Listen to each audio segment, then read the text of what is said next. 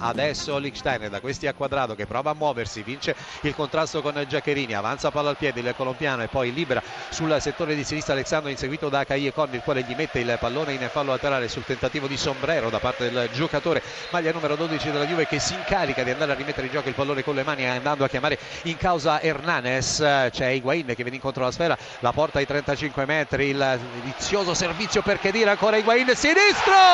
Gonzalo Higuain la Juventus è in vantaggio Higuain non esulta. Si ferma. Il gol che arriva al 25esimo ancora una volta dopo una sbavatura della difesa del Napoli. È proprio lui Gonzalo Higuain il Pipita a mettere in porta il pallone del 2-1 con un sinistro precisissimo alle spalle di Pepe Reina. Questa volta immobile al centro della sua porta. Aveva iniziato proprio lui l'azione. Il giocatore argentino aveva alzato scucchiaiato un pallone nel cuore dell'area di rigore per la percussione di Chedira la respinta corta della difesa del Napoli si è trovata a quel punto Higuain nel cuore dei 16 metri del Napoli con il pallone a disposizione per un sinistro che è risultato imprendibile per Pepe Reina. Nulla da fare.